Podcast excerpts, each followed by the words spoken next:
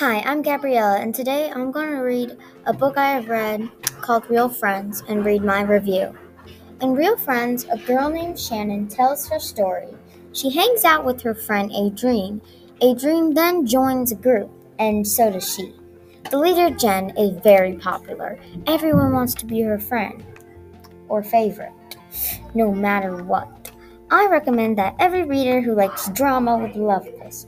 Also, the story is true is a True One by Shannon Hale. The book reminds me of Babysitter's Club Mary Anne Says The end.